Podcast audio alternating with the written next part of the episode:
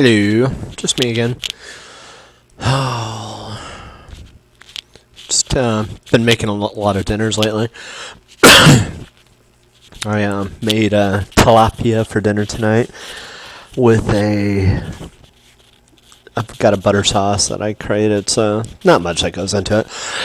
I just take some lemon pepper, and mix it in with some garlic salt, and throw it into uh, and bake it for it's about 20 minutes altogether. Flip it on sides and paste the butter on thick, and uh, usually it comes out pretty good. This time was no exception. Came out pretty damn good. But that was four hours ago, and now I'm having leftover ah, mashed potatoes. So, anyways, had that and corn, and kind of boring, right? I'm really boring when I'm domesticated. I kind of like it though. Just taking it easy, breathing in a warm environment where I'm not dealing with drama on a regular basis or anything like that. No, my mom and I got into a conversation about apparently while Well, I mean, shortly, be- I was up here before when I was going through rehab, and I ended up um, towards the last three months that I was here. The Secret Service had come out, paid me a visit. Now, I was at that point. This was back in 2000 and 13, beginning of 2013, shortly before I left the country. I wasn't entirely happy with the country. And it's not that I wasn't happy with president or anything like that. I was really kind of pissed off at Warren Buffett and some of the people that were on his side, like John McCain and, you know, people like that. Now, me and my dad, what started this whole conversation out tonight was my dad uh, from Arizona you know, he's he's a firm believer and seems to be a lover of McCain and me. You know, well, first off, I ended up sleeping with uh, John McCain's lawyer's wife. That was Rachel. So, John McCain had a couple lawyers in his pocket. J.C. Gooch, John Chris Gooch, was one of the one of the guys that he ended up having on his side and his wife, um, Rachel Gooch, John uh, J.C. Gooch, I guess you can call him. He was a, um, it was and still is a prominent lawyer over in the uh, Los, or is it um, Phoenix area, and uh, I don't doubt that uh, between him, McCain, and you know whatever, that uh, my exit and fall from grace per se was in part orchestrated through their assistance and everything. But anyways, I ended up um, I fell in love with uh, Rachel. Absolutely fell head and head over heels. I I know I've talked about it in the past and everything, and um, I didn't know the relationship that uh, that her husband had to McCain or anything like that. And McCain became involved and ended up making my life extremely difficult as a result of that. Once uh, once Rachel and I hooked up a couple times and everything.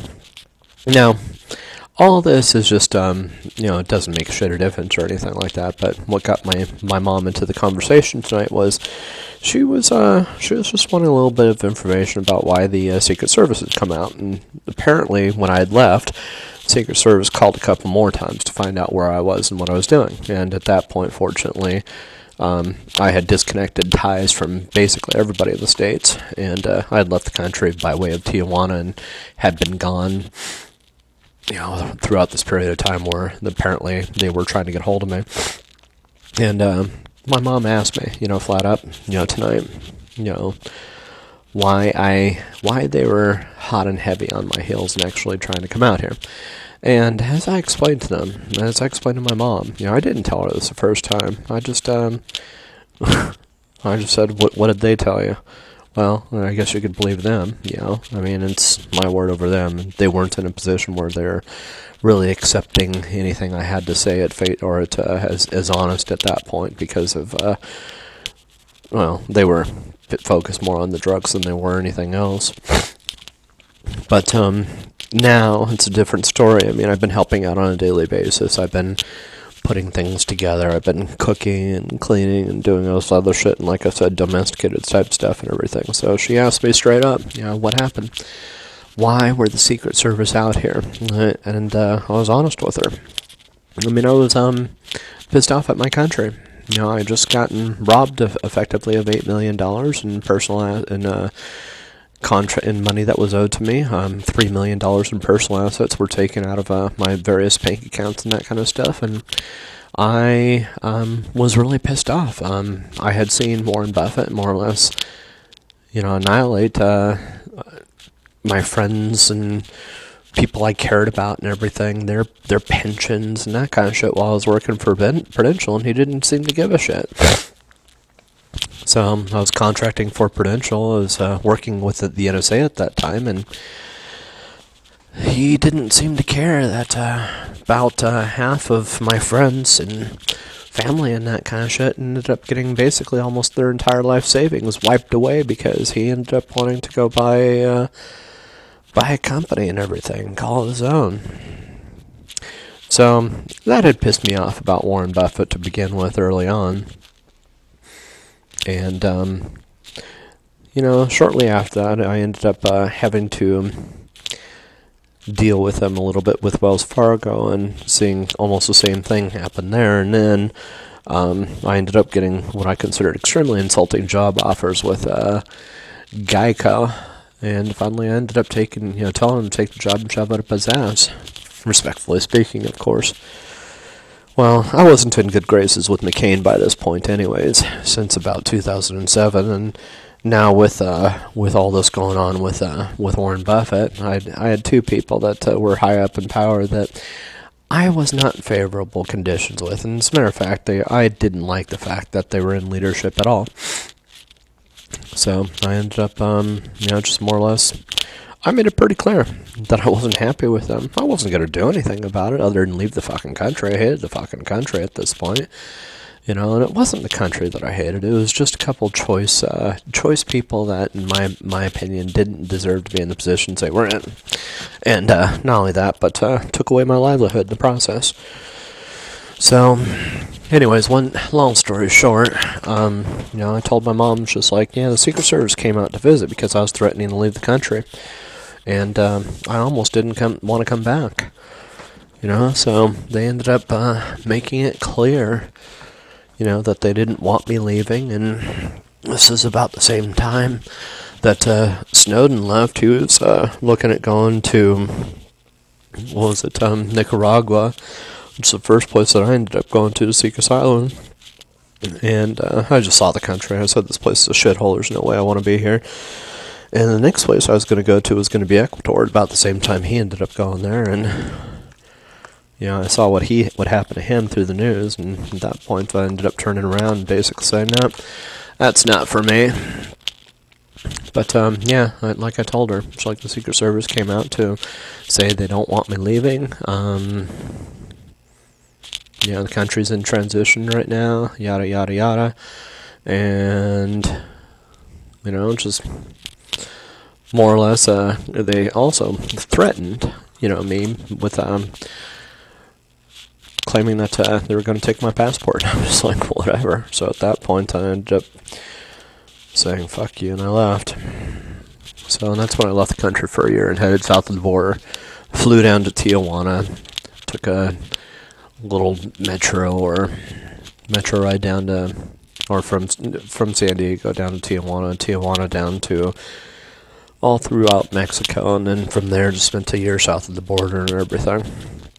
Now, apparently, from what my mom said, the uh, Secret Service called uh, a couple times after that, and they're definitely kind of hot on my heels, curious about what was going on with me. And throughout this whole period of time, I mean, I just wasn't liking the fact that my mom and dad were being involved in this situation any more than, than what they were.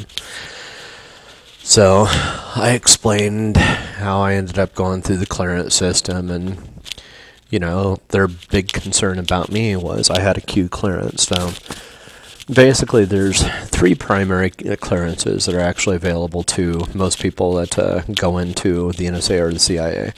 Those clearances, I mean, they've got a whole variety of other clearances, but uh, they've got a major across the board clearances, things that uh, give you a wide array of accesses, uh, access to information at, uh, um, at, at a non compartmental level. Now, part of the reason for doing this is just to basically make it so where people, um, particularly people that are actually poised for management type positions or um, people at uh, different rungs of the ladder and everything, um, make sure that they have access to other information across departments and that kind of stuff, and uh, have vis- visibility across the organizations. Um, you know, just making sure that uh, that information shared and everything. So the the clearances are secret, top secret, and the Q clearance. And the top secret comes with various levels of, of CLI, compartmentalized localized information, which basically says that uh, even though you have a top secret clearance, um, that top secret clearance doesn't grant you automatic access to everything that uh, that's labeled top secret. In some cases, it's actually CLI based, which basically means you not only have to have top secret clearance, but you have to have a CLI based clearance for this project or whatever it is that uh, you're dealing with. So now, the Q clearance um, is above all this. So basically, if you've got a Q clearance, you've got access to all, everything that's a top secret period in, in the story. So, into CLI, if it's CLI, it doesn't make a shade of difference. So, you're given kind of blanket access to everything. So, that's actually the access that I had was uh, Q clearance, and it took a while to get that, about two and a half years to uh, to obtain that. Now, so that's what I told my mom. It was just like, hey, I'm leaving the country. And um, they're concerned because not a whole lot of people are granted the Q access. And uh, once somebody's granted the Q access, they're they're concerned about uh, somebody leaving the country and uh, you know becoming a uh, threat to national security, and that's kind of the reason they're concerned about me.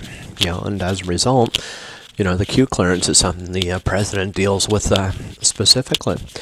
She goes, oh, okay. No, she understood once I started explaining the whole clearance system and everything. But, anyways, um, that's neither here nor there.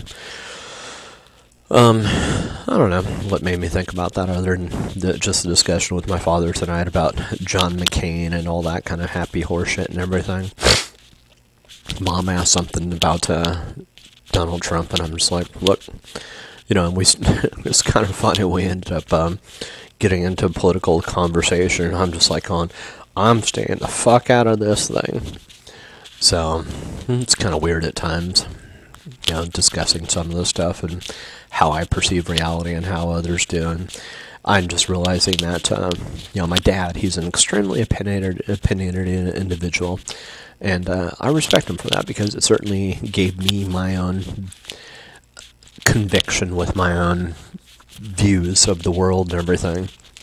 And uh, with this, um, I've got my own perspective of the world, which is certainly not one and the same as his. And what I've learned is not to get into debates or arguments about it. You know, and uh, just basically to look at these other perspectives and say, okay, I respect that perspective and everything. It's not my world. You know, now uh, if you're going to bark and try and make it to make it other people's world and everything. Well, you know, you're not going to, you know, win me over through consensus. You know, this isn't how this is going to work or anything like that. I'm just like, that's not my world. Period. End of story. So,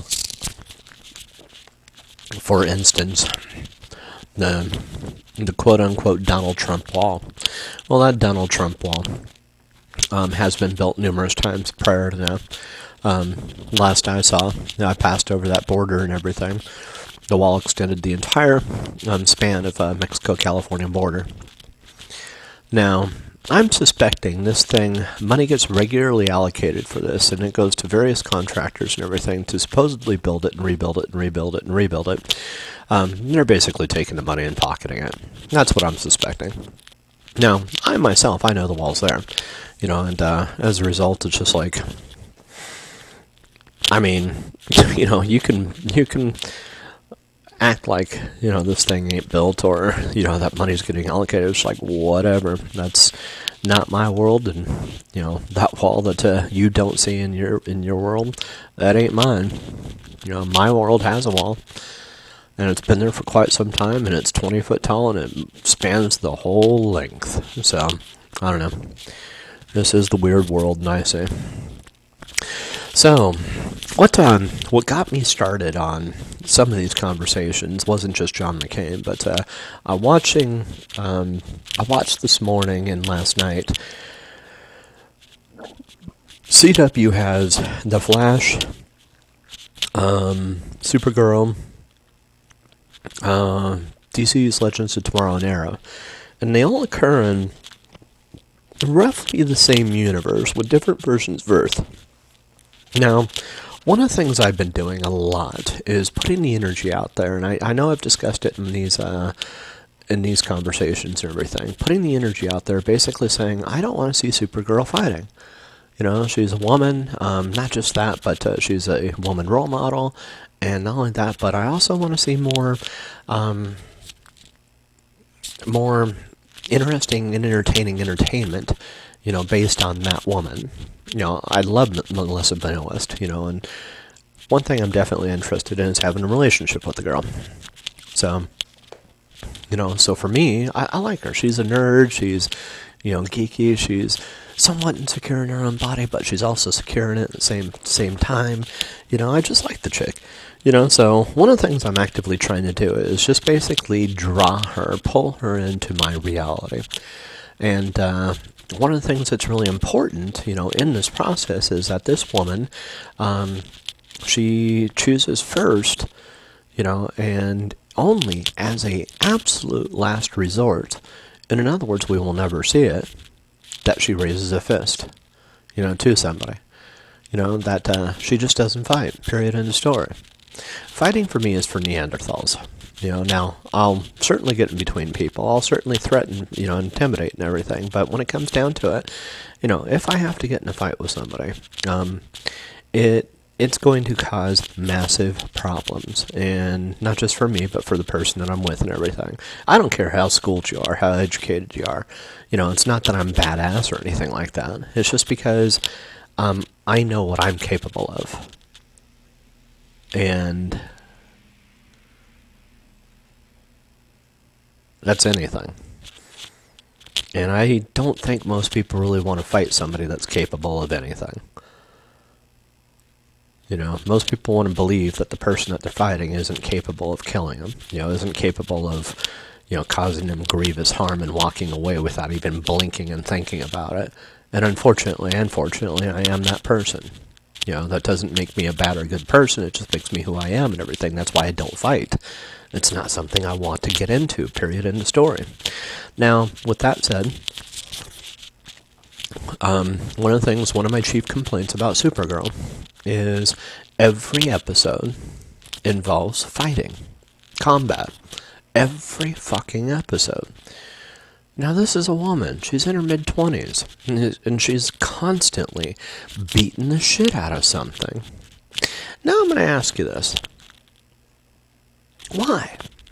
I mean, seriously, if you're creating this entertainment, you know, let's say, um, let's just say, we'll withhold you know, any kind of belief in alternate realities and that kind of stuff. And let's just say, in theory, in practice, this is fictional entertainment, and this is something that's being presented to people in a wide swath of different areas, you know, all the way from people my age and maybe a little bit older, all the way to, you know, children that are, you know, three, five years old and everything. Seriously, do you want to teach women how to go out there and constantly kick the shit out of people because they have power? I mean, you're women. I, I thought, you know, particularly wanting, you know, to be equal in status and everything to men. Here I thought women could approach the situation differently. Here I thought women had finesse had class, had style, had sophistication, had had the intellect and everything to be able to basically not have to fight and instead leverage something else called their mind in order to prevent this from happening. Now, I'm not saying take away her powers and everything. But I'm saying I've seen it all. You know, I've seen Superman beat the shit out of, you know, hundreds of thousands of people, you know, of things. I, I've seen various different incarnations of super strong things and everything, constantly beating the shit out of things. And it's just like, but what I haven't seen, you know, is really cool things. You know, some really okay, sure. Superman saves Lois Lane and pulls her out of a car or something like that. You know, but here's what I'm trying to say. Other than acting like the vice grips for you know, for uh, same thing a fire department can do, tear somebody out of a car and throw the door off or something like that. I have yet once to see practical application on a daily basis of anybody with super strength. Not one fucking time have I seen practical application of somebody with super strength on a daily basis. Not one time. Now, this is the thing if you are an advocate of super strength and that kind of shit, other than beating the shit out of somebody, what do you want it for? I mean, let's say you've proven yourself and you've you've gotten to the point where you've proven that you you're the biggest, baddest, you know, basher in the world. Okay, boom, you're done. You're bored with fighting now. What next? No, seriously, what next? So, in Supergirl's case, you have somebody that represents the feminine side of humanity. Somebody that arguably um, should be, um, in theory, representing the more motherly aspect. Now, I understand this may not be today's day and age and everything when it comes down to women, but there sure are still a lot of women out there um, that don't have proper role models in media and everything. I mean, there's definitely some out there. You know, but when it comes down to somebody with super strength, there's a lot of strong women out there. Is the only good that can come of their strength by beating the shit out of somebody? Now, I myself, I know from personal experience, I've seen some badass women. I remember one woman, um, she worked for a company called Aweco, AWECO. They uh, they provided um, over at Orbital. It's a company uh, that used to build rockets, still does, over in um, based out of uh, Chandler, Arizona. And uh, she would bring chemicals in. And um, basically, these big, huge chemical trucks that would bring in nitrogen or oxygen in tanks, and you know, basically, we're talking, you know, these big, huge, tall tanks that are more or less like five foot, five foot tall and the things weigh about 100 pounds apiece and everything.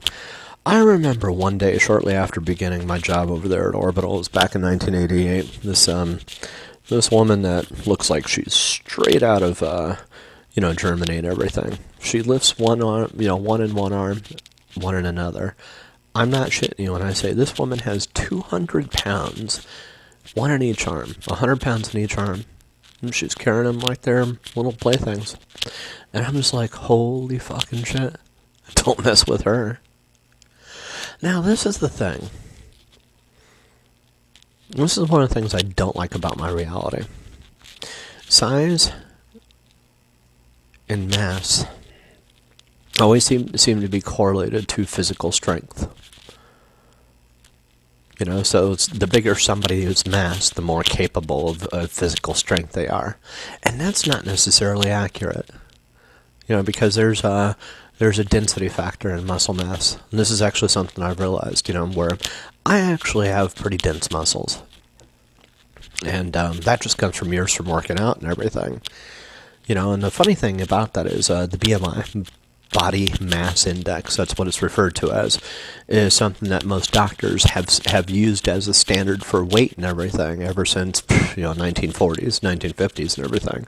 And, and what it is, it's nothing more than a correlation of um, of mass you know, to your physical size and everything. It's basically taking a height and width, or a height and, and weight, and it, it's coming up with a correlated body mass index. And it's basically saying, you know, based on your height, you know, here's your your approximate mass based on your uh, physical size and everything, and uh, based on your height. And that's based on a one size fits all, you know, pretty much equation of how everybody looks. Well, my mom and I were just talking about this, and somebody that weighed 150 pounds back in the 1950s was considered um, to be very overweight. You know, well, that's you know, as as I've gotten older and everything, you know, there's been, I mean, we'll put it this way: I myself don't see myself as being fat, but according to the body mass index and everything, I'm severely obese. Well, I mean I'm tall, six foot two.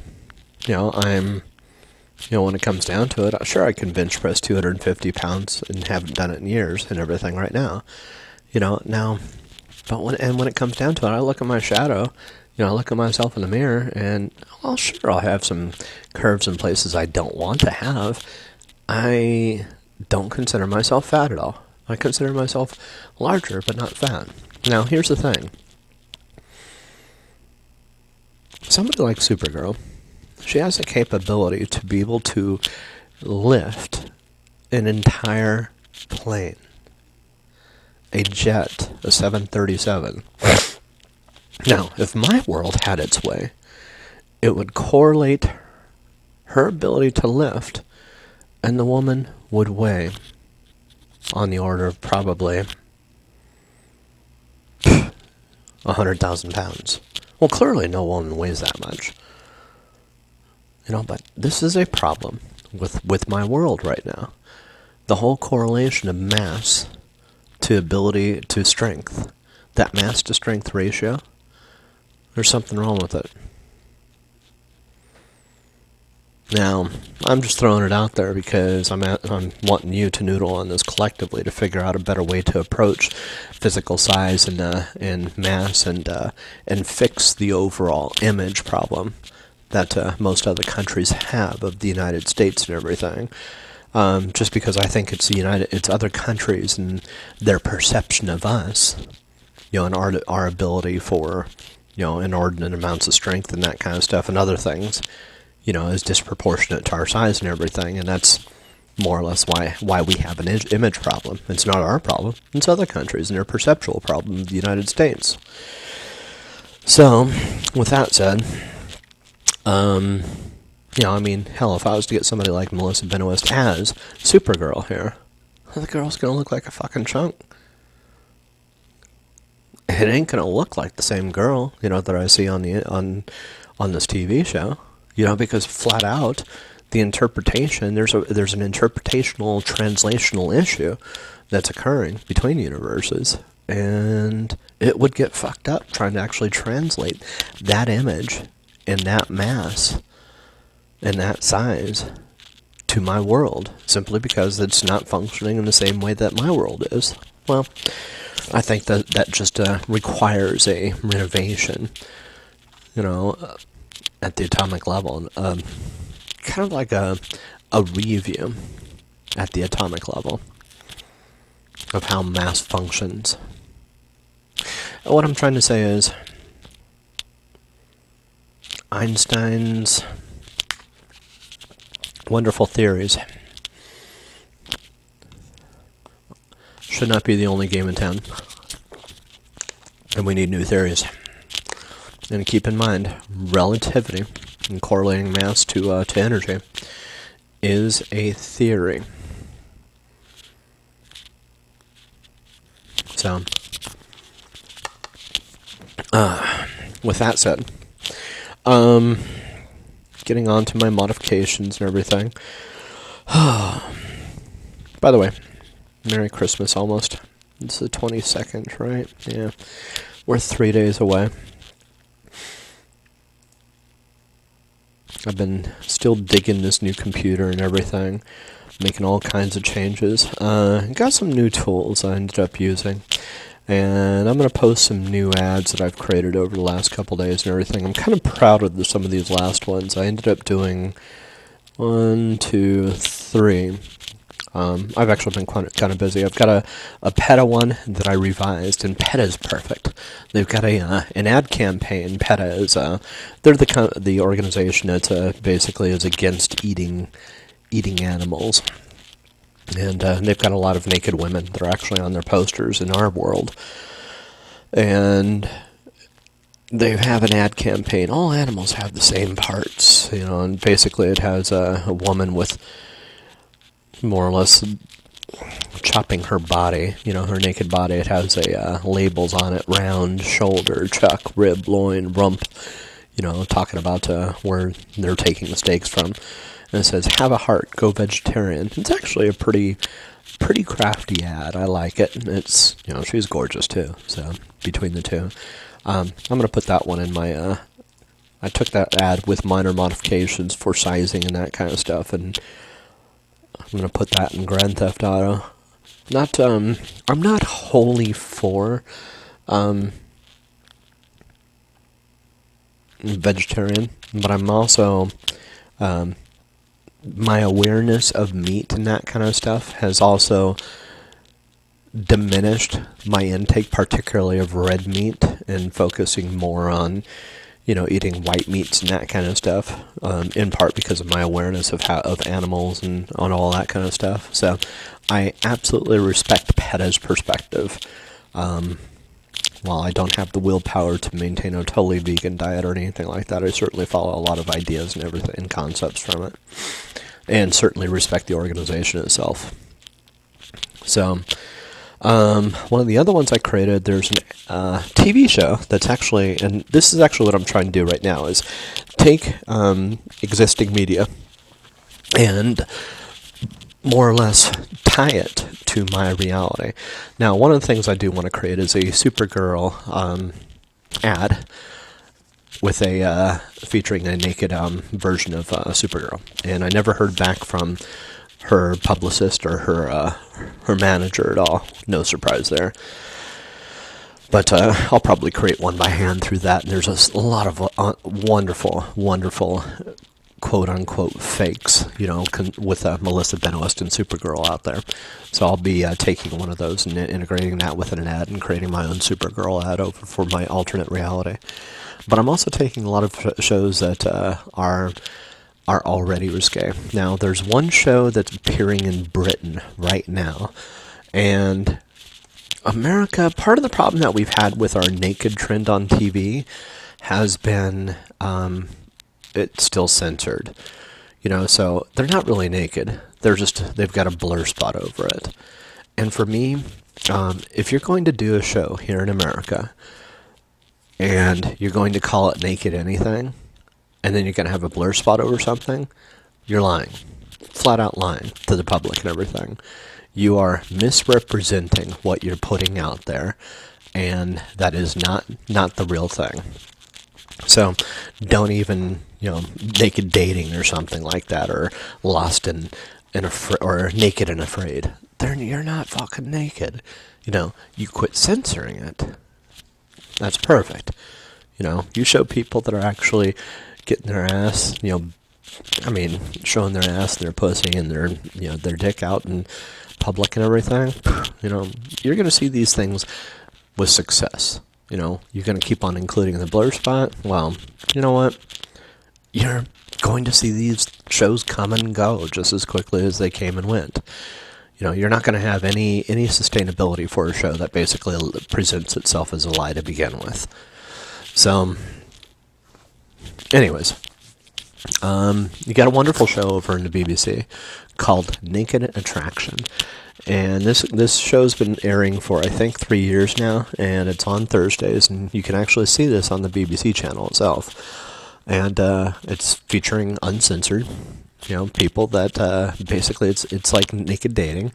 Um, only the contestant, he or she, selects from people that they start exposing from the feet up all the way, and they're in these like little container things that are green and purple and red and yellow and blue and orange. And uh, as these windows come up, it exposes them, and they're all standing, you know, what, wherever it is that, that they are, stark naked.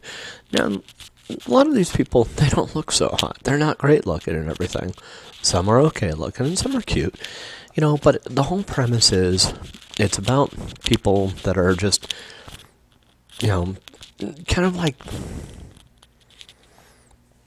basically it's just like, hey, I like how you look, you know, I look at, like how you look naked. we've gotten over the first part. Well, let's go out and go, go, go do something. I know what you look like naked. Big fucking deal. So, anyways, I've created an, an ad. I put it together myself and everything based on that show. So I'm going to be including that ad and also include that ad on the uh, on my uh, website and everything. So that's going to appear as a billboard and everything, and it already is in the game and everything. And if I must say so myself, it actually looks pretty damn good. I mean, in this case, what I did was I ended up featuring males. I'm trying not to be too biased towards females, and uh, I noticed that I was. So I caught myself, and I'm just like, you know what? This is a perfect one where I can show males, and it's not going to be ugly. I've got another one I'm going to show for males. That's a, a real ad. I found it today, and it's uh, trying to think. So getting away from naked attraction, that that's going to go right across the street from the movie theater. Now another one that I found today is I hadn't planned on putting any um, any male, uh, or I'm sorry, any perfume or uh, cologne ads up at all for me, it's just like I'm not a fan of scents altogether, unless it's candles and that kind of stuff. But because in a lot of cases people do um, associate um, high high profile uh, models and and uh, in particular clothes and perfume to ritzy areas in general to nicer areas. This is what you might see in a nicer area. I'm going to continue with that trend, suck up to it a little bit, and they've actually got a wonderful ad featuring Yves Saint Laurent. And this is an ad that appeared in quite a few magazines, from what I understand. And it's just basically it's got a nude male next to it. You know, it's uh, tasteful. It's black and white. It's it almost looks like it's a uh, sculpture and everything. But in my opinion, it's just like, hey, if I'm I'm wanting to change the vibe of my city and make it more or less where, hey, you know, we've done away with violence and in contrast, we've got sexuality, and we've toned down, we've toned and focused and tried cleaning up the sexuality and the nudity and everything to a point where it's not degrading to people. You know, where it shows people, but it's not not trying to intentionally insult you or them. And uh, that's what I like about this. You know, it's and that's what I'm coming up with for ads is basically something that doesn't feel insulting to those who are depicted, nor to me as an observer and everything. And again, it just comes down to if I'm going to go visit this reality and everything, I want to be able to look up at the posters and billboards and shit that I created and, and be proud of it. You know, it's just like, hey, I created that. Now, if somebody's going to give me shit for it that reality and say, oh, that's a piece of shit, I'll be sitting there saying, whatever, dude. Let me see you create something. You know, that's what my response is going to be. I know that I worked hard on each one of these, and I'm having fun with them. You know, so, and it's just like, I don't give a shit if you don't appreciate what I've done.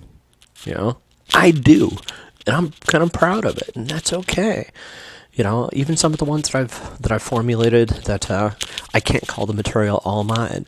Um, the pet one, for instance, you know, I've done some resizing. Um, it originally comes in a very misshapen image, and uh, in order to actually get it to fit in a perfect 512 by 512 or 1024 by 1024 square, um, I have to do some resizing and everything just to, just to get it to fit, and I have to play with cloning uh, some of the uh, colors on it to be able to make the colors look consistent and the canvas and the background look totally consistent, so you don't see lines and interruptions in it.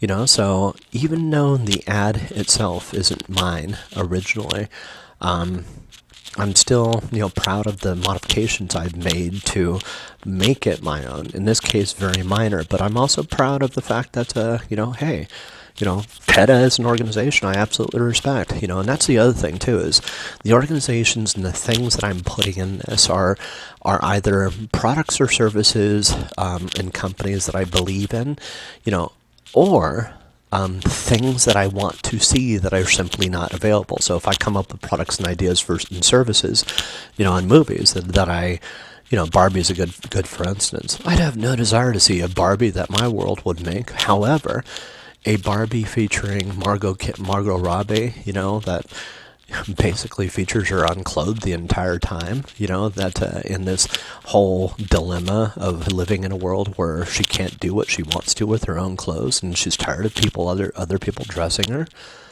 You know, I'm to come up with ideas and concepts, and it's just like I love the idea of visiting this world and saying. I'm proud of each individual piece of media that I put together for this thing. And while it may not be perfect, you know, it's my first effort, and I'm kind of proud of my first effort. So, in any case, that was another one I put together. Now, there's another one um, that I got done with that I'm really proud of. Now, I'm a big, huge fan of Virgin. And um, Virgin, uh, particularly Richard Branson's story and the whole concept of believing in your own company and, and leveraging your company to explore and try new things with. That's Richard Branson. He, in my opinion, is one of the most important, influential people in my life, understanding wealthy people. And the reason for it is he does what he wants. And he also encourages people to, if they intend of being a part of his company, to walk some of the same path that he's walked. Now, he respects people that say no. That's the interesting thing about the guy. You know, um, he may not necessarily find a fit for you in his company and everything, but he respects people that don't necessarily live by the same values and morals that he does. Well, so I created an ad. And uh, in this ad, I've um, I found a girl with a red scarf that is completely butt ass naked as a flight attendant, uh, sitting in between a row of seats, and it's a Virgin Atlantic ad, and she's just standing there as a stewardess, as a flight attendant, if you will, depending on which one you find derogatory or not, if you find it, and in the ad, I have the words complete with a scarf and a smile. And that's it. It's a simple ad that I put together, but I had a lot of fun with it. You know, coming up with the concept and everything. And it's just like, you know, if you go on all these flights and everything, you know, and this is what you see coming down the aisle, you might be more inclined to fly Virgin Atlantic more than anything else.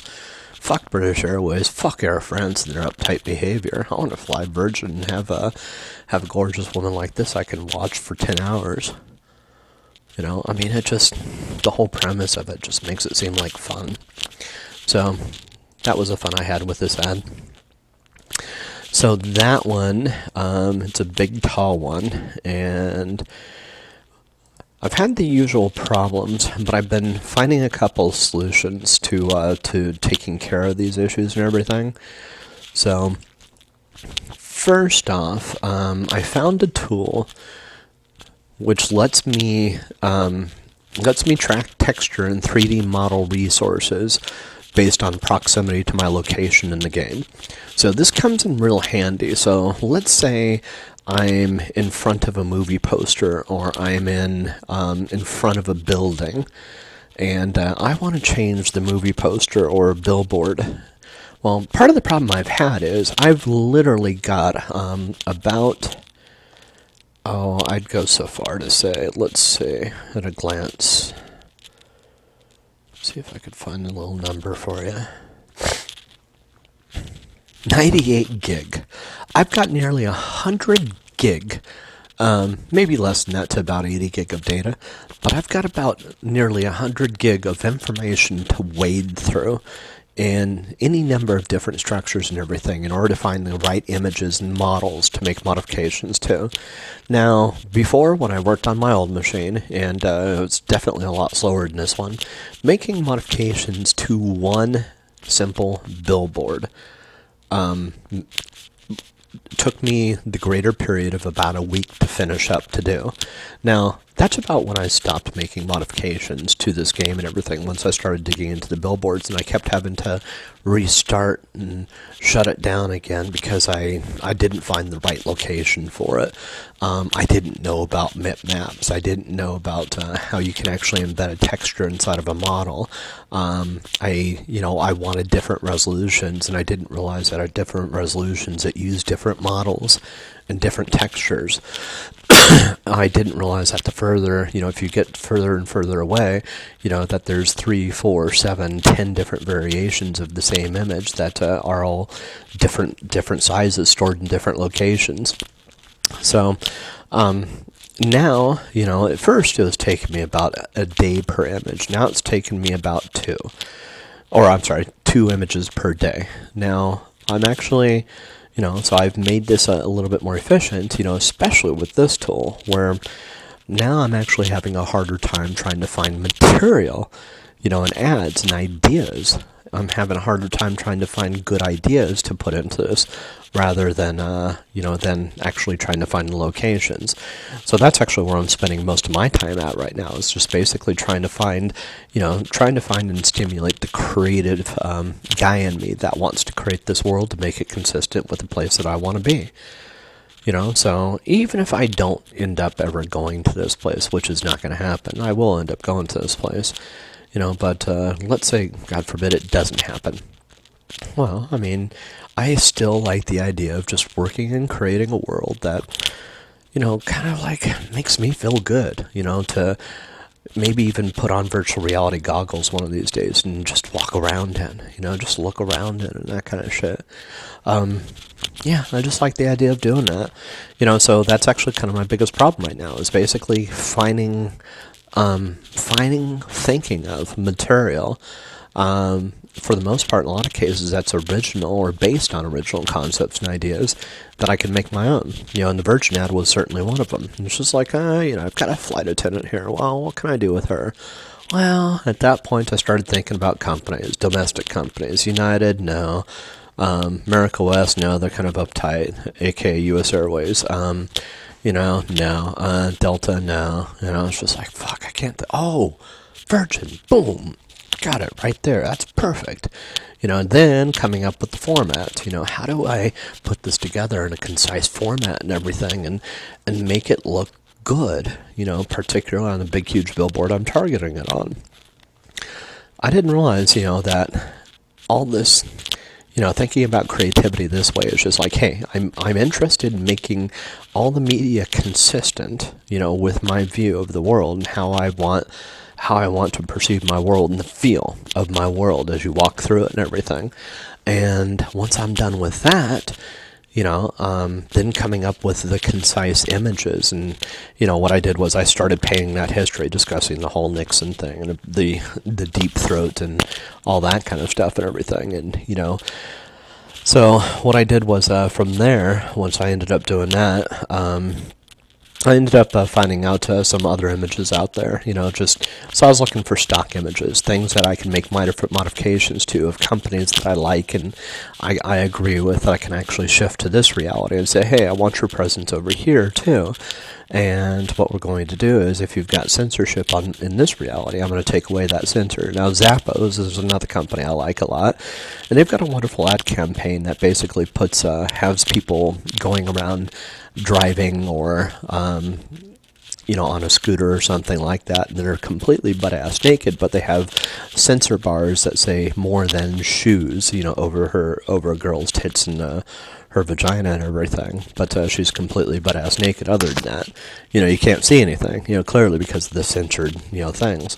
Well, I'm gonna come up with, uh, you know, just move those images and find an image of a of a girl that's actually driving around on a scooter, take the same exact image, take the same ad, and take away those censor bars, move them to different locations, and uh, you know, just basically it'll be the same damn ad without the censorship on it.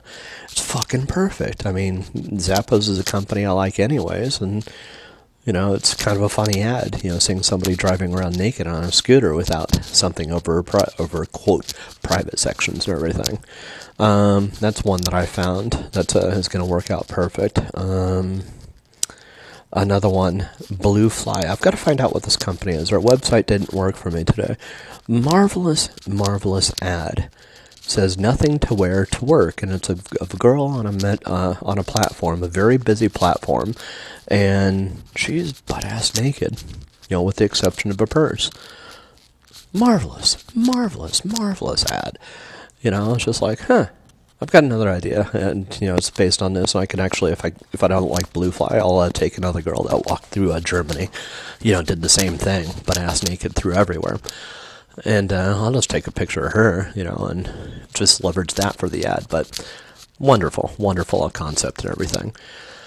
Um, another one, American Apparel. They've gotten really, really, really good about uh, putting ads out there without censorship on it. So there's one with, you know, a girl that's in panties. That's it. You know, she's in panties, and the panties are see-through, so you can actually see her uh, her pubes and everything through it. And it's just it's an American Apparel ad, and this one is straight from Amsterdam.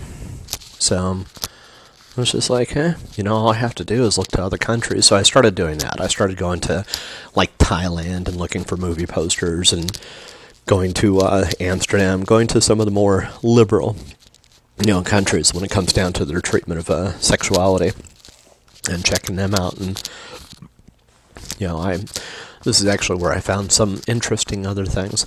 Now, there's also an interesting area of um, of this Grand Theft Auto world where they've got a um, a whole retro section for movies.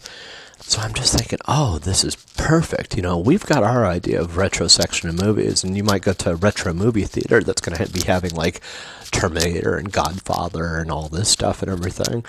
So I started thinking, okay, well, the obvious ones I can put up. You know, I want to put some movies that have influenced me. Um, Flash Gordon. You don't know if you've seen it. It's great. It's funny. It's goofy. Um, I've got a huge story behind this one. Uh, let's just put it this way. Flash Gordon was supposed to be shipped while I was working in a movie theater over at AMC Movie Theaters over in Arizona. Um, I was about 17 years old at the time, and uh, it was for every uh, during the summertime. Every I think it was like Thursday.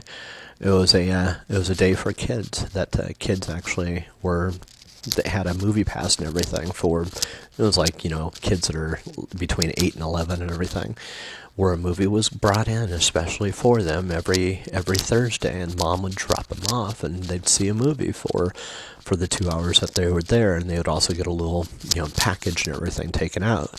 Well, we pre-screen the movies, fortunately, and um, we pre-screen them on Friday nights. Uh, no, I'm sorry, on um, Wednesday nights, and a couple of us ended up staying late to pre-screen the movies, and we'd get paid for it and everything. Well, what was funny was um, they ended up accidentally shipping Flesh Gordon instead of Flash Gordon, and uh, as we're pre-screening it, we, we see it right away. You know, he, the projector he cues it up, and you know we see it, and it's like holy shit. You know, we had this theater that was devoted to this. It was a movie that had let out that they do intentionally and everything. Well, a couple of us called our friends and said, "Hey, we're going to have a uh, a pre-screen party." you know, at uh, when the theater closed at 12 o'clock. That way we get everybody out. We had literally um, at least half the people that work there come down at about 12 o'clock, along with uh, a few other friends and everything. We all ended up watching Flesh Gordon on the big screen and everything. It was just a good time over at AMC theaters. In in any case, this is the type of movie because of I own have my own personal experience with it that just makes me smile that I'd be putting up in a in a retro movie theater, particularly for this sexually perverted, um, more sexually liberal. That's a better word for it. World, and also, you know, where nudity is regular and everything. So, Flesh Gordon would certainly be one of the ones I would put up there. Um, another one is Debbie Does Dallas. I mean. who hasn't heard of Debbie Does Dallas? Now, I myself, I've never seen a movie poster for it, but I would certainly include that on there on there too. So, anyways, I'm a I'm gonna actually probably doctor some of my own movie posters for other movies. Um, one I'm looking at uh, making is um, Fast Times at Ridgemont High, making my own version of Fast Time at Ridgemont High, featuring uh, what's her Phoebe Cates uh, walking around topless and everything. Um, you know, and come up with some other ones that uh, basically the movies, um, maybe Fast Times at Ridgemont High didn't deviate in, in their reality, but maybe something like Terminator um, did. You know, and uh, just basically feature different movie posters and everything for, you know, what could be, tr- you know, pretty dramatic, uh, different, um, different versions of movies that are actually appearing in these alternate realities and everything. So, in this alternate reality in particular, particularly because the nudity and sexuality is far more allowed there. Now, trying to see if there's anything else that I had. Um, here, billboard. No, locate these. No. So that about sums it up for the changes that I've made. Um, something else that I found. I also found a tool which um, there's a lot of tools out there for GTA, and uh, that one tool that I was telling you about, it actually lets me stand in any location, and I get a list of assets, um, models, I should say, that are in direct proximity to my location. I can actually set the location um, in inside the INI file, and and uh, is my mom still awake? No, um, and um, it can allow me to uh, to make changes and everything, you know, to some certain basics and everything. But the cool thing about it is it lets me trace down at least the block area that I'm in. Now, here's one of the interesting things I've noticed about the design of models within the GTA universe. One of the things, um, as I've traveled overseas and everything, that I've noticed is models or addresses, you know, for houses, for buildings, and that kind of stuff, does not work the same way as it does here in the United States. So here's a for instance. When I was in Costa Rica, I had a guy that I was staying with. It was about uh, for about four months um, down in San Jose, which is the capital city of uh, Costa Rica, and um, my mom wanted to send a package to me. Well, I told her, you know, that uh, that basically we don't have an address. She goes, you know, she kind of got mad at me. You know, she th- she's thinking I'm being evasive, and uh, we were already hardly talking as it was, anyways. And at this point, this kind of teed me off, and I'm just like, look, this is bullshit. You know, um, I just need to cut off communication altogether because nobody wants to believe me about some of the shit that I've been through, anyways. So, in any case, um, what ended up happening at that point was um, I did tell her the address, and the address was we're in San Jose, Costa Rica, and our address is 500 meters west of Hotel um, Hollywood, and that was quite literally the hotel name, Hotel Hollywood. Premonition, or you know, premonition there, right? but that was literally the address that. Uh, that John ended up. John was the owner of the place that I lived at, you know, for four months. Um, that was literally the address that he had things delivered to. And he goes, well, he goes, normally I have things delivered to the post office. And he goes, if it's something really important, he goes, I'll have them um, FedEx it and I'll pick it up at the FedEx spot. He goes, but uh, yeah, he goes, I don't have an address here, and the address that uh, that I give to people is 500 meters west of Hotel Hollywood. Well, as it turns out, you know, there's about eight houses um, or eight houses literally that are at that point, about 500 meters west. So what happens is if somebody has any mail that's delivered, um, people in a literal sense actually go out there and you know, or the postman, you know, whatever, ends up going out there knocking on the doors and trying to find this person and everything. So, but in a general sense, nobody really knows. Um, you know, in almost all of Latin America, where people are. You know, there's loose addressing schemes and everything. And in general, uh, your location is defined in proximity to something else. So, some other kind of landmark or um, business, typically, or something like that. That's how people's addresses are. And a lot of, particularly south of Mexico and everything, it happens in Mexico as well, but it's even more so, more pronounced south of there. So that's one thing I found was um, addressing schemes outside the United States. The United States is pretty easy. You know, it's like a house has an address, an address has a you know a, a zip code that's associated to it. You've got zones that are associated to that, and you know, et cetera, et cetera. Well, when I ended up going to um, to uh, Beijing, um, you know, I mean, I had different places that I had to go to. So, you know, when I ended up working abroad, and um, most places were actually pretty easy, you know, for the most part. So, you know, I went to France, and France has districts and everything. So in Paris, you know, finding a place is relatively easy. You go to Singapore, same thing. Hong Kong, same thing. London, same thing. You know, roughly the same kind of addressing schemes that the United States has. You know, so these more industrialized countries and everything, places that have accepted, you know, a Western sense of uh, organization and everything, are a little bit easier. But the moment that I got to Beijing, uh, it was a little bit different there. So first off, the first big thing that I noticed was maps over there were different than they were here. So, and here's a, here's an example. Um, I ended up getting a map of uh, where Microsoft was prior to going there. And um, when I ended up getting there, uh, I had lost that map, and I, at that point, I ended up asking the uh, hotel for a map of of the area and everything of where Microsoft was, and they said which location. Well, apparently they had two locations for the same facility that I was looking for, neither of which were the same address of the one I had before. So it was a crapshoot for me to actually go to the right one, and I did eventually find the right one. So that was chief issue number one that I had. It was kind of weird. But the other thing that I found out too was everything is based on not on streets but on zones. So while they do have street names and everything, nothing is identified by street name. So if you're looking for a particular building or something like that, that particular building is going to be um, referenced and addressed by a zone. And that zone could be zone 38, it could be zone 29, it could be something like that. Um, every zone in itself is going to have uh, numbering schemes um, to actually reference the location within that zone of what you're looking for.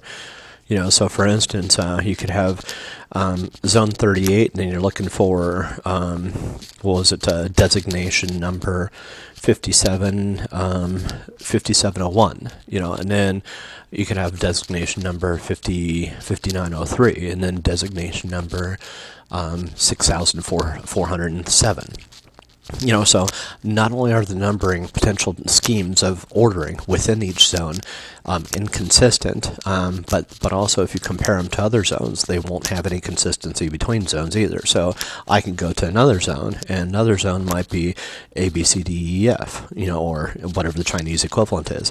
Um, I can go to the zone that's next to it, and it could be FFAZ74. It could be 1273, you know. So every one, every zone, um, it was just, it was different than, than the next. And then, you know, the zone numbers themselves were, you know, good luck on trying to find out who you're looking for and everything or where you're looking for.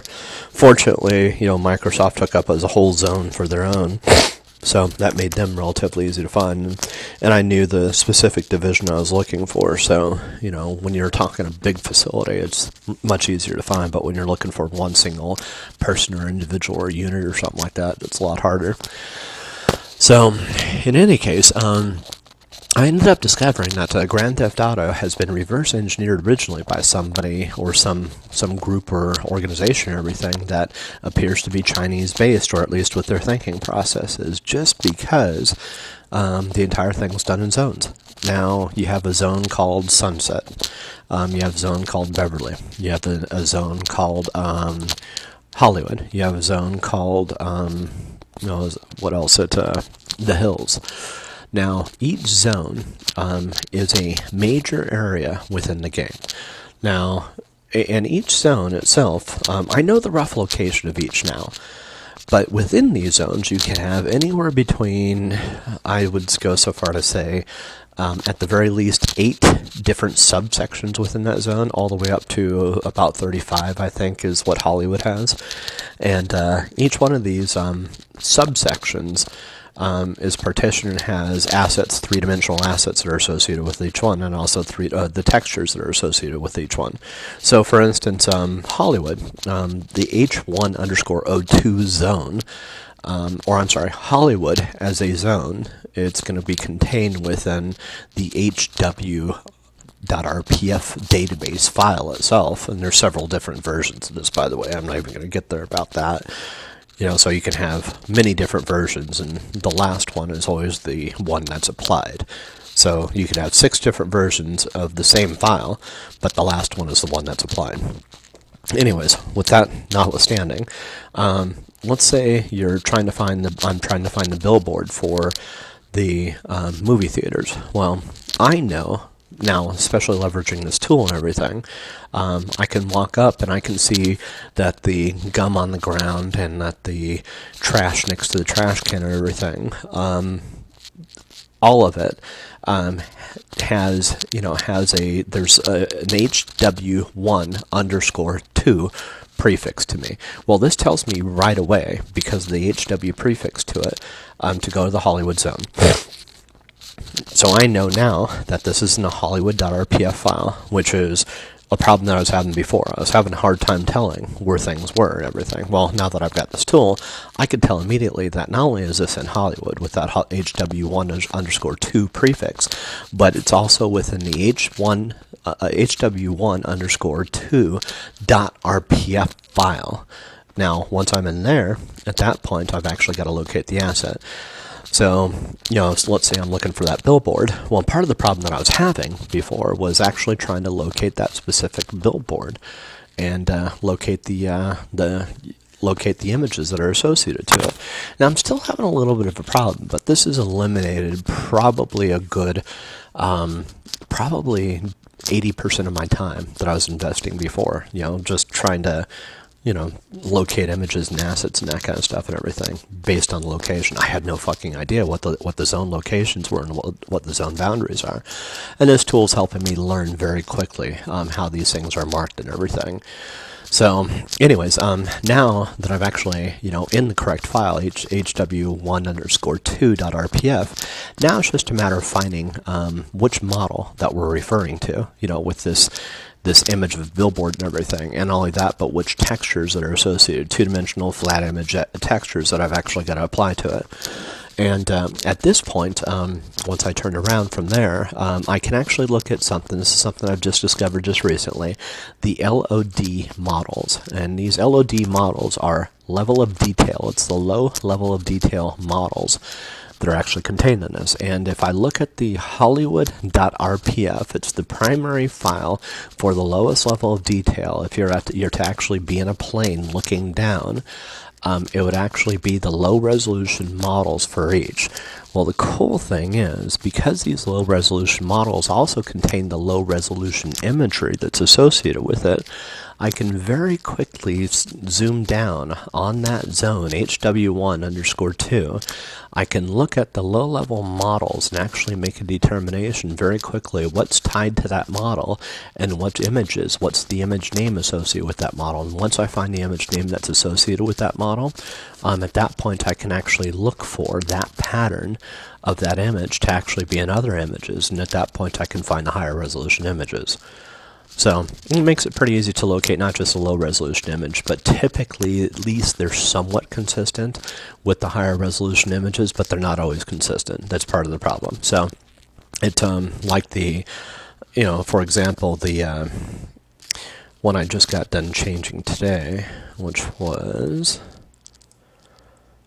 PETA. Um, PETA's been kind of a pain in the ass just because it's a big oversized image on the side of a building and everything.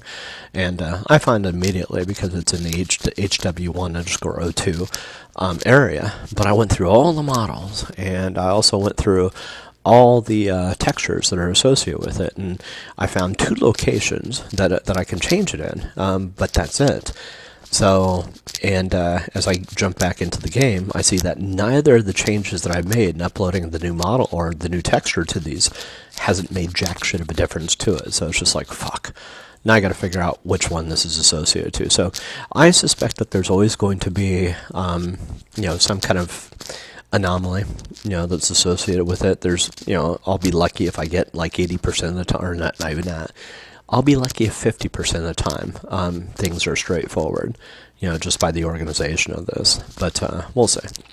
It does look like uh, it's had a lot of hands in the pie making changes to this thing and everything. So, in any case, it's accelerated at least finding um, the base area, Hollywood, for instance, and then the base uh, the base database um, database file. I guess I guess you could say like HD, hw1 underscore o2.rpf. So it's helped out find that kind of stuff a lot faster. Um, and like I said, my biggest problem right now is just trying to come come up with ideas and concepts and everything that, you know, I have I have my my um, requirements. Number one, it can't be, um, sure, nude is fine. You know, um, sexual is fine, but it can't be lewd. You know, it can't be um, it can't be insulting. You know, it can't to me feel insulting or degrading.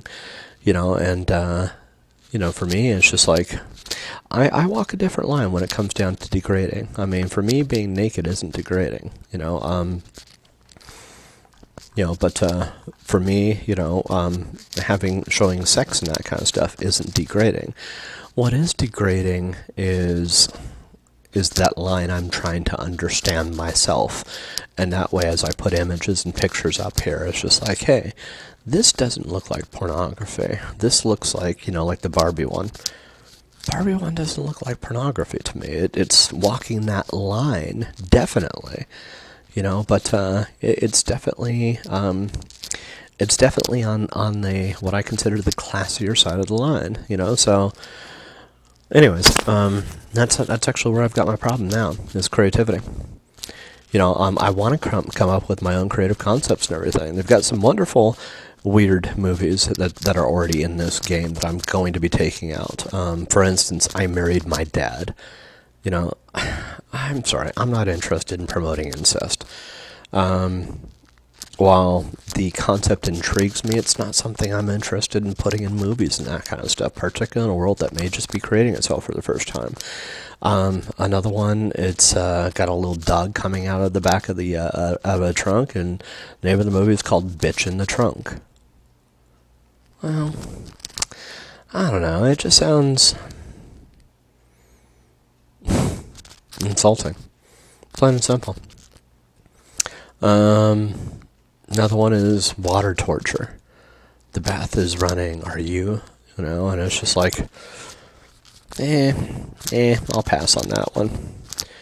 You know, so that's what I'm trying to do is just basically replace some of these uh, references to movies and everything in game or yeah in game and uh, and make my own make sure it flows you know with the concepts and ideas I'm trying to promote and everything and make sure it feels good. You know to me personally. Make sure it's consistent with my ideas and my and who I am at least right now. Allow me to move forward. So, anyways, with all that said, um, one last piece here.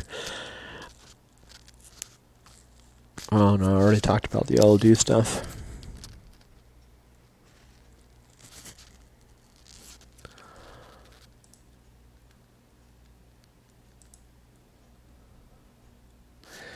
And I fixed the LOD at the peer snapshot. So that one we're good on. One of the things I'm going to be doing, I already talked about this, is removing garbage from the ground and that kind of shit. And uh, I did get a uh, cool mod which actually gathers the real-time weather from my area and actually displays that weather here or in the game. And it was kind of cool when I popped it on tonight. It, it was raining, it had just started raining outside, and all of a sudden it started raining in the game. I was like, huh. That's really kind of cool. So, anyways, um, yeah, other than that, not much else going on. Ended up going shopping with my mom and dad, t- or with my dad today. Made him, uh, like I said, tilapia. I'm gonna make, um, hoagies tomorrow night. I've got some blackened chicken I ended up getting. Uh, yeah, I'm actually enjoying making food. It's the first time I've really had the chance to cook in a. It's been a long time. It's been the last week and a half, or yeah, week and a half. I've been cooking dinner on a regular basis. It's um, it's nice. Nice having the stove. Nice having all the complements and everything. And it's just like, hey, I want to try this out. Hey, I want to try that out you know, and also having my my mom and dad is like uh it's just it's nice actually having somebody that never had kids myself, so and kids I can imagine I don't know how appreciative kids are or anything like that and it's nice actually just knowing that uh, I'm helping them out. So, other than that, yeah, kind of boring here in this household. Not a bad thing. That whole Secret Service thing, though. Look, guys. To those that are in the involved in any of these in, in agencies or anything like that, I've always been a firm believer that my world deserves more. I deserve more. You do too. Now, I'd first had the sense that um, I was entitled to it. And as more and more it didn't happen to me, the harder I worked, the more that I started being envious of those who were receiving. Particularly those that were younger than me and everything, despite how hard I tried. I had a sense that something was going wrong, you know, from an early age and everything that the world that I saw, the world I was experiencing, was something off, something different with it. I got angry with the country. I'll be the first to admit it. And part of the reason that I ended up entering the NSA, my mom asked me this. She goes, um, what made you sign up for the Army? And I explained that uh, part of going into the CIA or the NSA is everybody's required to do it. You know, you don't have any options. You know, in order to basically serve your country in a civilian or military support capability, you know, you have to go through the same training everybody else does. It's the requirement.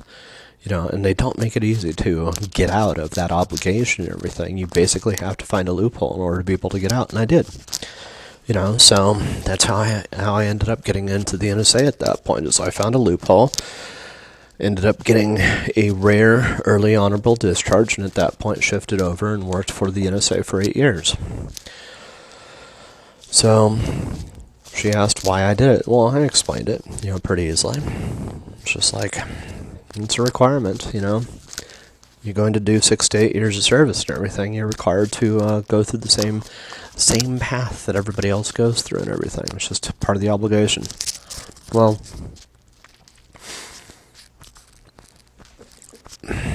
I was so angry, you know, when I first went in.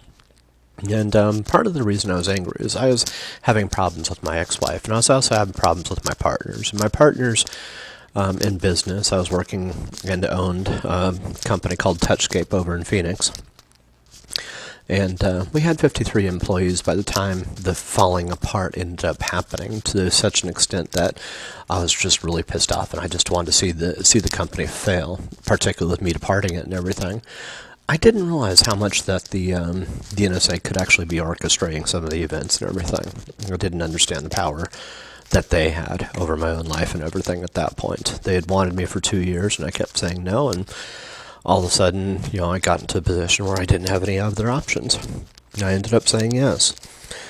Well, I wanted to see them fail. And I wanted to see um, my ex partners fail to such a degree that I just wanted to see it burn in flames.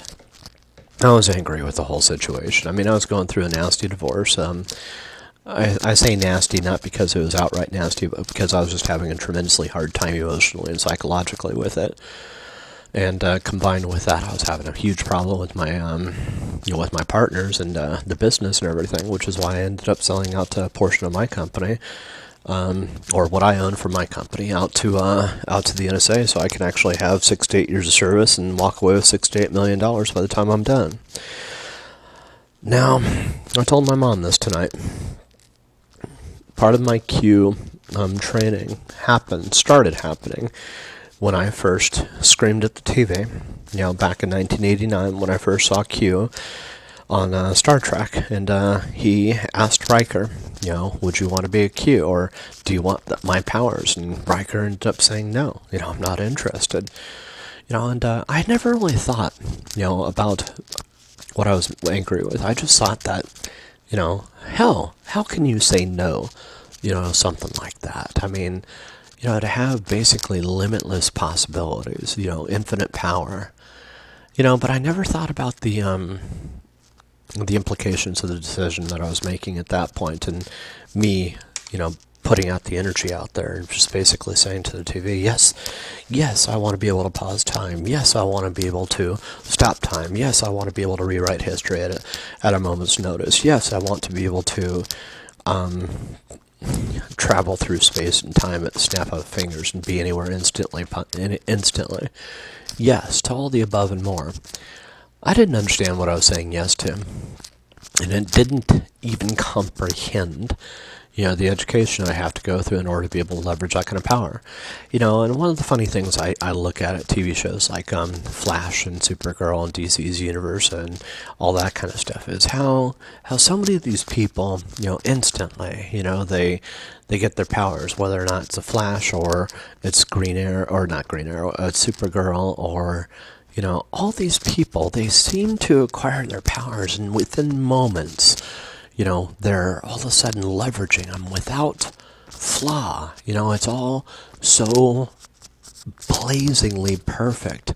You know, um, now, one of the things I liked about the modern day Superman was they ended up showing him where he's having a hard time getting in control with his X-ray vision. He's mortified of it. You know, he's he's terrified. He's hiding in a closet when he's at home and everything. Um, first time he tries flying, um, I think this is in Smallville. First, one of the first times Tom Welling tried flying, he ends up slamming into the side of a uh, of a hill and everything. Well, that for me is is what unfortunately I I can imagine is probably more the norm of of learning a new power, a new super capability and everything. And to actually have the safety nets of instantly knowing how to actually leverage that superpower. Um doesn't seem realistic to me. And the reason I say that is, is um, there was a moment out there where I ended up seeing that desert destroyed and um, nuclear apocalypse all around me. I knew that without hesitation, I had destroyed the world around me. Absolutely no doubt of it. I saw it, I smelled it, felt it, heard it. I knew by doing what I had been doing, whether or not you want to point the finger at drugs or self experimentation or whatever, I knew that what I had been doing had altered the world around me in a fundamental way and literally destroyed it. That's when I ended up trying to commit suicide. Now, that was like a milestone. That was a moment in time where I was basically saying to myself, okay, I need to remember this to know that not only am I capable of destroying my world, but once I emerge from that, I'm also capable of recreating it too. So going back to my partners, I told my mom this tonight. I was so angry with my partners, so out of control emotionally. I wanted the airline industry to fail because I wanted the bread and butter the money that my partners were depending on and everything dry up.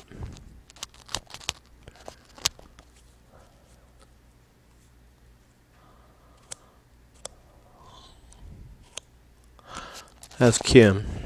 It's one of the first and the hardest lessons I've ever had. It's understanding that I single handedly caused 9 11 to happen. I take responsibility for it. I did it by accident. Anger. There's a lot that I didn't understand about the world. Didn't understand the power of my own mind, the power of my own anger and my own hatred, the power of my ability, my will. Now I say this to you, and I, I don't. I hope you don't judge me for it. Even if you do or don't believe me, it's just like my mom, her response was, Well, that sounds like ego. I'm just like, Well, I made a decision a long time ago to become like Q. And Q has a capability to, in a literal sense, alter physical reality itself. And all I did was get a lesson into how uh, some of the basics of what I was accepting. I saw it even even more profound way out there in the desert that day. Out in the desert that day, it became it got to the point where I could no longer deny that my own mind had the power to be able to influence the world in remarkable ways. And I had to get control of it. Not out of megalomania, but because of the fact that I just knew that I create my own existence the world that I see around me, the events that happen and everything. I can try to detach myself and disassociate myself from it as much as possible and believe, lead myself to believe that I'm not responsible for, at, le- at the very least, influencing these events. And I can say the same thing to you. You can try to lead yourself to believe that you're not influencing the events in the world around you either. Eventually, we have a tangent point. Tangent point where we meet, where our realities meet, we may dance. And then that tangent point causes an inflection point, and that inflection point causes a deviation. One reality, what was briefly one, becomes two. I may never see your reality again. You may never see mine. You may see mine as fiction. You may lead yourself to believe that I'm not real. You may grow up and get older. You may say, consciously, you forgot about it. But subconsciously, your mind remembers everything and teaches you about the decisions that you made. Why you chose to disassociate. Now, I am sorry about causing the events of 9 11. But I'm not sorry about New York's opportunity for reinvention, new architecture, new possibilities. It was an accident. I didn't know me.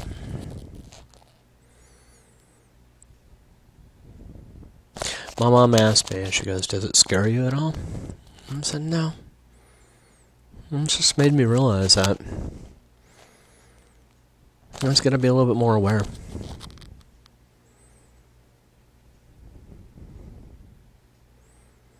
Feed my mind better information, better ideas.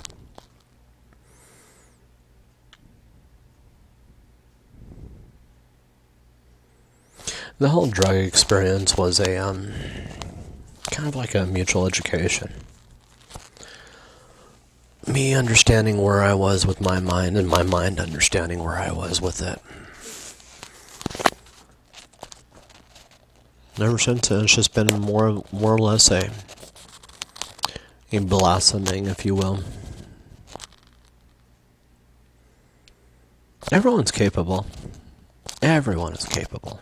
It's just who who chooses to to do the things that I intend to do creating a whole new alternate reality universe.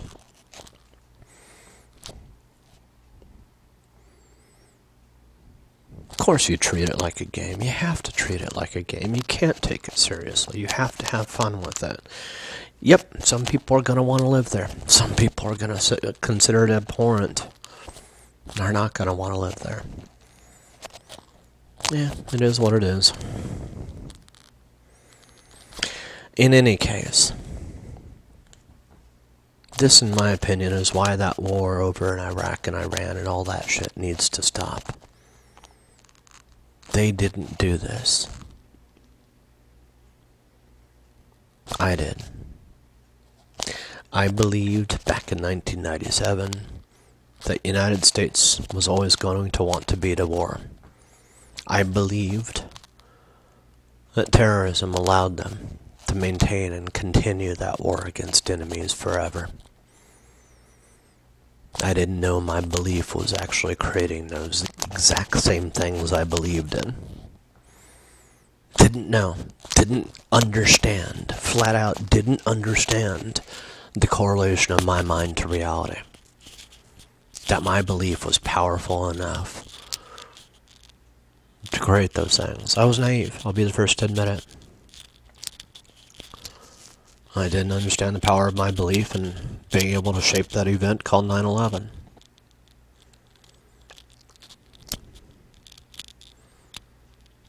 It was all an accident, and I apologize for that. I, I'm not torn up about it. There's nothing I can really do about it. There's a saying all power corrupts. That's not true. It makes you think differently. I find reasons to love where I never did before. I find reasons to appreciate where I never did before. I find I find myself biting my tongue and not saying an angry response to somebody that launches an angry response to me towards something I did. Knowing that that black hole of reciprocated energy can just keep on spiraling.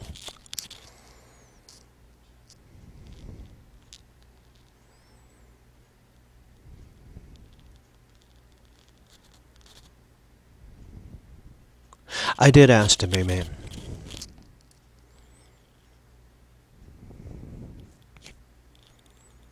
And I'd like to say I never imagined that it was possible. But I don't want to say that because I know it's not true. Because I did imagine it. And I found a way for it to happen. So, anyways. Ultimately, the last thing I told myself about the Secret Service was there's some beings that come into existence that reach the presidential level of awareness and everything. And I suspect I'm just one of those beings. And the president sent out his Secret Service to let me know in his own way that he's aware I'm here. wasn't anything mean.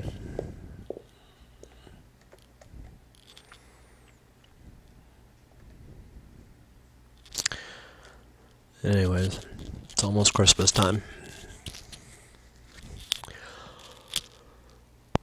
On that somber note, I'm going to end this for tonight.